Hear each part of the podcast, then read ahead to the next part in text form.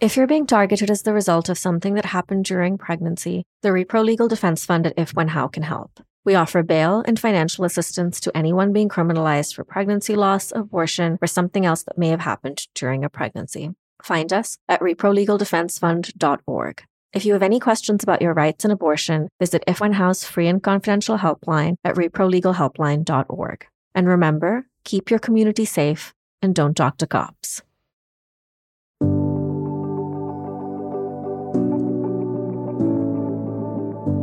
This is Nobody Criminalized How the State Controls Our Bodies, Families, and Communities. I'm Rafa Kidvai, Director of the Repro Legal Defense Fund at If When How. On our podcast, we talk with experts, activists, and advocates whose daily work intersects with reproductive justice and the state's targeting of marginalized communities. Sister Song, a reproductive justice collective led by women of color, defines reproductive justice as the human right to maintain personal bodily autonomy, have children, not have children, and parent the children we have in safe and sustainable communities. You will hear us restate this shared commitment throughout our interviews, because regardless of the issues guests focus on, that is ultimately the world we all intend to create. Our guest today is Dr. Ghazaleh Moayedi. Dr. Moayedi is a board certified OBGYN educator, writer, and community activist. She is the founder of Pegasus Health Justice Center, a community resource championing holistic wellness through justice driven, patient focused healthcare and advocacy. Since she's based in Texas, Dr. Moayedi faced substantial challenges in delivering abortion care even before Roe v. Wade was overturned. We discuss her experiences as an abortion provider and the crucial role she plays in creating a future with accessible and compassionate abortion care.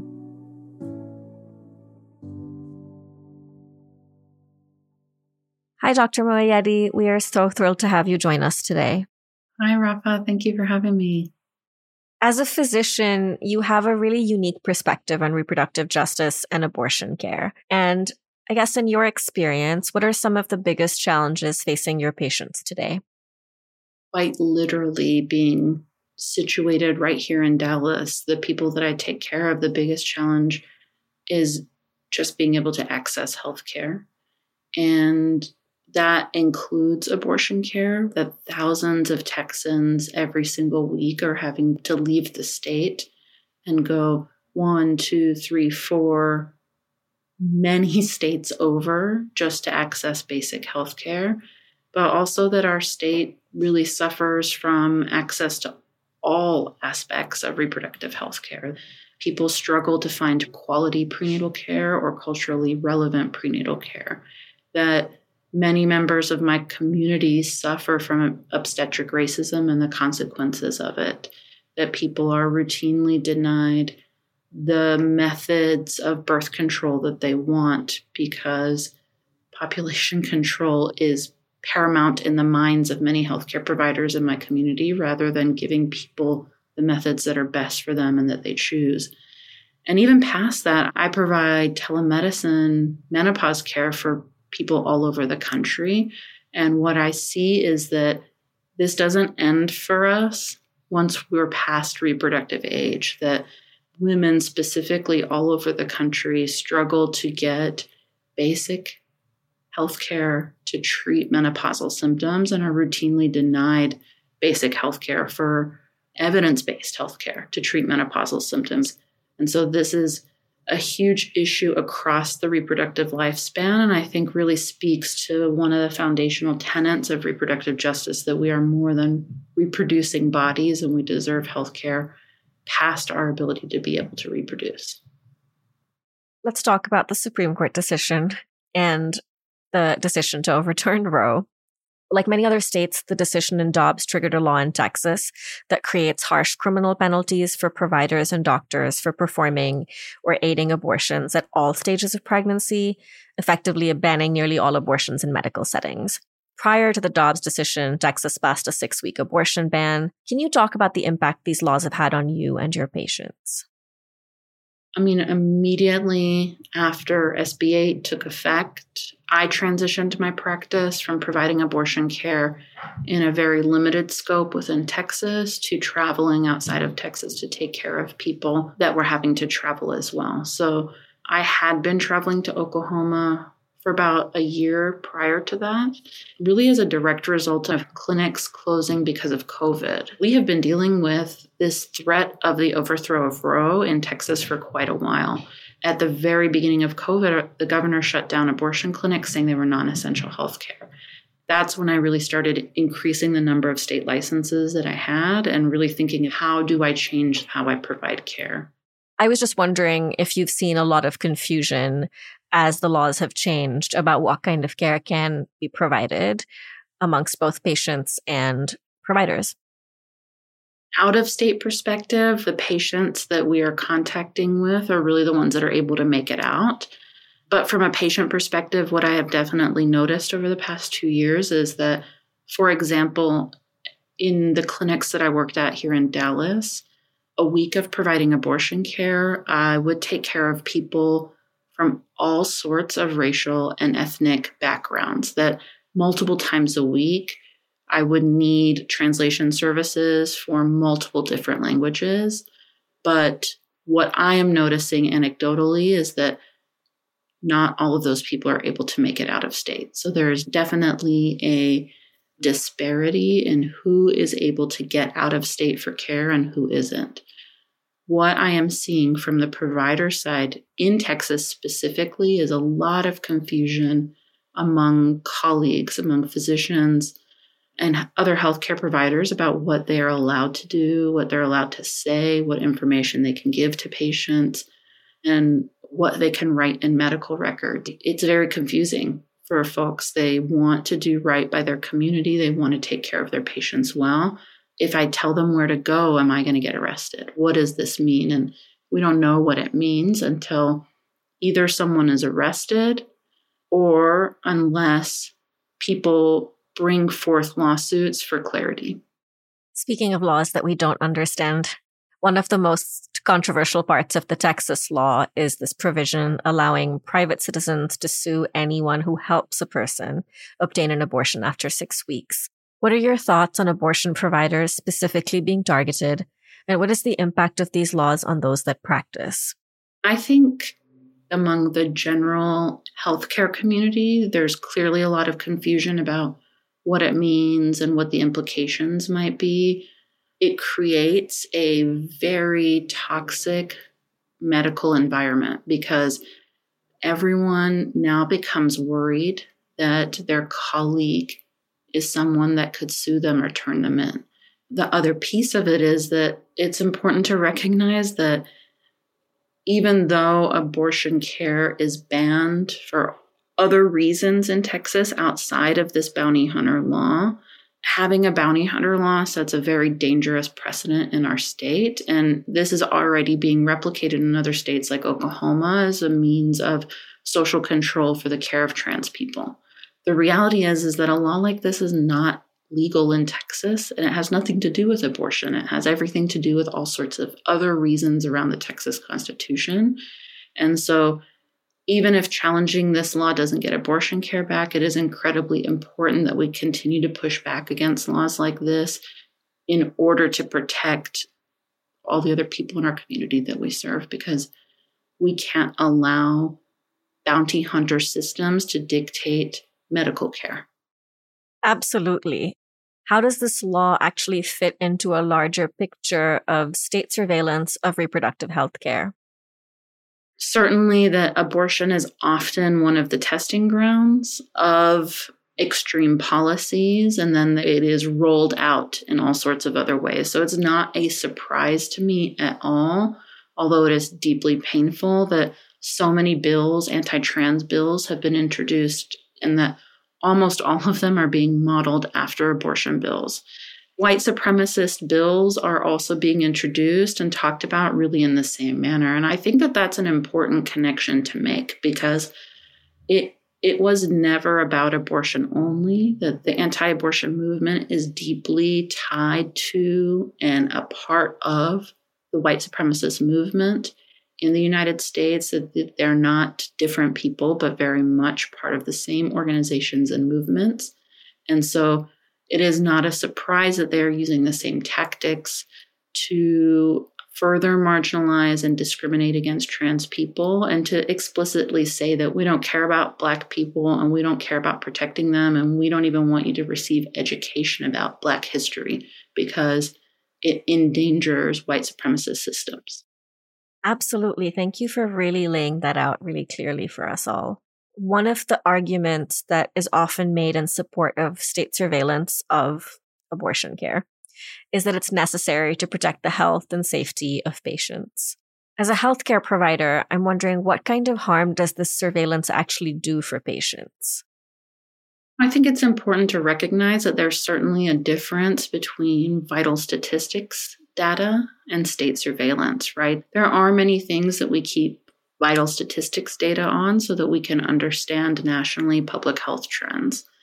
Um, and we do that for maternal morbidity, we do that for birth rates and death rates and what those reasons are, but but also that those things are not colorblind and they're not objective. They're based on forms that are created by people, which means they inherently have bias and they inherently are subjective, even though we try and pretend like vital statistics is just numbers. We are starting to talk about it more, but tracking maternal deaths hasn't changed the fact that we have more and more people dying at birth every single year.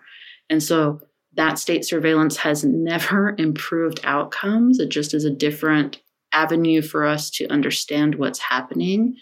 The reality is is the way that state surveillance is employed in abortion care has never been about safety. It's always the antithesis of safety that starts at the very beginning of understanding the safety of abortion in comparison to birth, in comparison to continuing a pregnancy, but also that so many abortion laws force us to not practice the best evidence based care. They force us to not do what is most safe for the patient. I'll give an example. Prior to everything happening in Texas, one of the laws that we dealt with around medication abortion was that we could only dispense medication abortion per the FDA label. So that includes how many weeks we could give it to. It was to seven weeks until the label was changed to 10 weeks. But it also includes the route of administration for the misoprostol. So, misoprostol is the second set of drugs used in the medication abortion regimen. And the label says that it is placed in between the cheek and the gums. But we know that that route can increase the amount of diarrhea that someone has. And so there are people that are eligible but have different gastrointestinal conditions like Crohn's disease, ulcerative colitis, where you might not want to take a medication orally that increases diarrhea. And so the state law actually prevented me from being able to counsel someone to take that medication vaginally, even though that would be the best medical advice, and compelled me to tell someone to take it in a route that would not be best medical advice for them. Obviously, that that isn't going to dramatically change the safety of the the medication, but just a really small example of how these laws uh, telling a a physician or a healthcare provider, they have to use the FDA label. Well, that's not about safety at all. It's just about restricting access to care. Well, absolutely. I, and also straight up to tell your patients total lies about the medical implications of abortions, being forced to do something that is not why you got into your practice in the first place. You didn't get here to make people feel scared and unsafe. You wanted to dispense the best medical advice. Exactly. And and very much using like pseudoscience ideologies to legislate medical practice, mm. um, which is incredibly disturbing. But I think that, like everything that we saw with COVID, I think for most abortion providers was like, well, yeah, we could have told y'all that that was going to happen. Like we knew what was going to happen with the backlash to COVID, with the backlash to like science and public health policy because that extremist ideology has been used and employed in abortion care for decades. Another place that I think safety is implicated or is used in the medical setting is mandatory reporting. Mm-hmm. And providers are often misunderstanding what the expectations are of them. And I'm wondering how you feel how mandatory reporting laws have been used to criminalize people or mislead providers, and why is it important to talk with providers about mandatory reporting laws? Yeah, I think this is such an important issue now, especially. But, you know, I think there are definitely a bucket of providers that turn patients into the police be- because of malicious intent. And I don't want to overlook that, that there are providers that take their own ideology and really intend to punish patients for their actions. And I see that not just in miscarriage outcomes or seeking self managed abortion, but also in drug use in pregnancy and people who are struggling with substance use as well. But I think a lot of times, overwhelmingly, at least from the physician side, we don't really learn the ins and outs of mandatory reporting. It is very confusing. I see pediatricians that really think it is a liability issue if they don't call child protective services. And of course, there are some states where that is a law around drug use in pregnancy, but people are just very confused and they're worried about liability. They're worried about what the implications could be if they don't. And they truly believe that they will be helping someone by engaging them in state surveillance from Child Protective Services. And in a state like Texas, the reality is that our foster care system is criminally negligent for children right now, that children are quite literally sex trafficked and abused in our foster care system. And so, what happens when we turn children over to state surveillance is actually we expose them to quite a great amount of harm. There isn't an easy way for physicians specifically to to be able to connect what the consequences of reporting might be and what their legal requirements around reporting are. I mean, we see this with self managed abortions all the time. Is that because there's stigma around self managed abortions? People mm-hmm. think it's wrong and therefore further criminalized or illegal to self manage your abortion. And I don't just mean medical providers, I mean prosecutors and right. attorneys who really don't understand the law or much like what you described in the medical setting, some people use it to hurt people, which I think is also a truth. This podcast is called Nobody Criminalized. And mm-hmm. I guess I just wanted to know what that phrase means to you. For me, coming from an immigrant community and serving multiple immigrant communities, that is one of the first things that really comes to my mind is about how our very bodies as immigrants or children of immigrants continue to be criminalized simply for where we exist in the world. The past few years, really what comes to mind for me around this and what that makes me think about is all of the ways in which immediately when you become pregnant, you are at the scrutiny of so many people in the community around what happens to your pregnancy, what you do with your own body. I remember vividly when I was pregnant and a resident, prior to that, I would bike to work every day, and I continued to bike to work every day when I lived close to the hospital. And once I became pregnant, a supervisor became very concerned that I was continuing to bike to work and really wanted to tell me about how I needed to stop biking to work because I was pregnant. And it was really very upsetting for me that, like, what I was doing with my own body, how I was traveling to work was somehow such a big concern for them now that I was pregnant.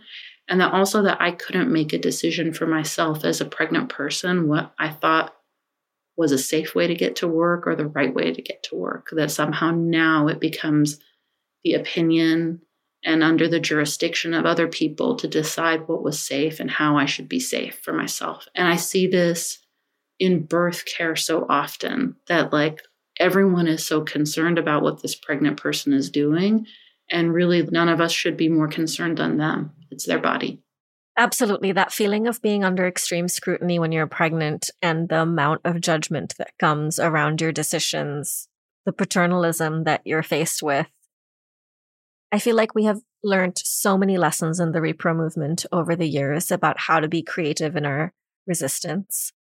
And not that this isn't an abhorrent, terrible moment, but I also imagine that there's lots of promising strategies and approaches being used by providers. And I'm wondering if there are any that are giving you particular hope right now. Let's preface with like, yes, everything is terrible, not much is getting better, but also like very laser focused on my OBGYN community specifically. The result of this fallout has been that the accrediting body for OBGYN or all residency programs has really made a statement affirming that they believe that abortion care is important and that even if you live in a state where abortion has been banned, that getting training in abortion care is necessary as part of OBGYN education. Where before it was much easier to be like, well, it's hard to do, we can't do it. Because of all of this fallout, there is more of a directive that this has to be done and people have to figure it out. You know, that's one little sliver in just the OBGYN world. But I think a lesson that we can all really learn at this time is like we have like nothing left to lose. There isn't a point in being meek. There isn't a point in being afraid. There isn't a point in hiding or putting our head downs. Like, let's be as bold as we can be the anti abortion movement didn't start with small requests. They have really always taken a very extreme position. And I'm not saying let's become extremists, but let's be extreme in our love of our community. Let's be extreme in our boldness to support the health and wellness of our communities. Let's stop compromising for crumbs and let's really demand everything that we deserve. And let's start from that place. Thank you so much for those words. They were so beautiful. It reminds me of the Assata Shakur chant It is our duty to fight, our duty to win. We must love each other and protect each other. We have nothing to lose but our chains. Yeah. And that call to sort of see the bigger picture, realize that this is life or death, our humanity at stake means that we can't be fighting for the little crumbs. We need to be fighting for actual liberation. Yeah. Being bold in our vision. Thank you so much. You are a gift. Thank you so much for having me. Dr. Moayedi's frontline experiences in Texas reveal the hurdles faced by providers and patients amid rapidly growing restrictions and bans on abortion care. We've explored how abortion bans not only harm people's health and well being, but also disrupt provider patient relationships. We also discussed mandatory reporting and the important role providers play in protecting people from or beginning the domino effect of criminalization.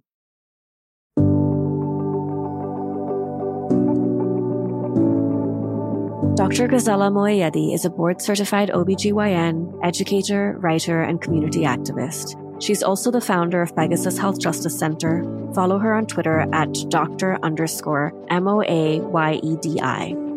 I'm Rafa Kidvai, the host of this podcast and director of the Repro Legal Defense Fund at If When How. The Repro Legal Defense Fund funds bail and strong defenses for anyone criminalized for something that happens during pregnancy.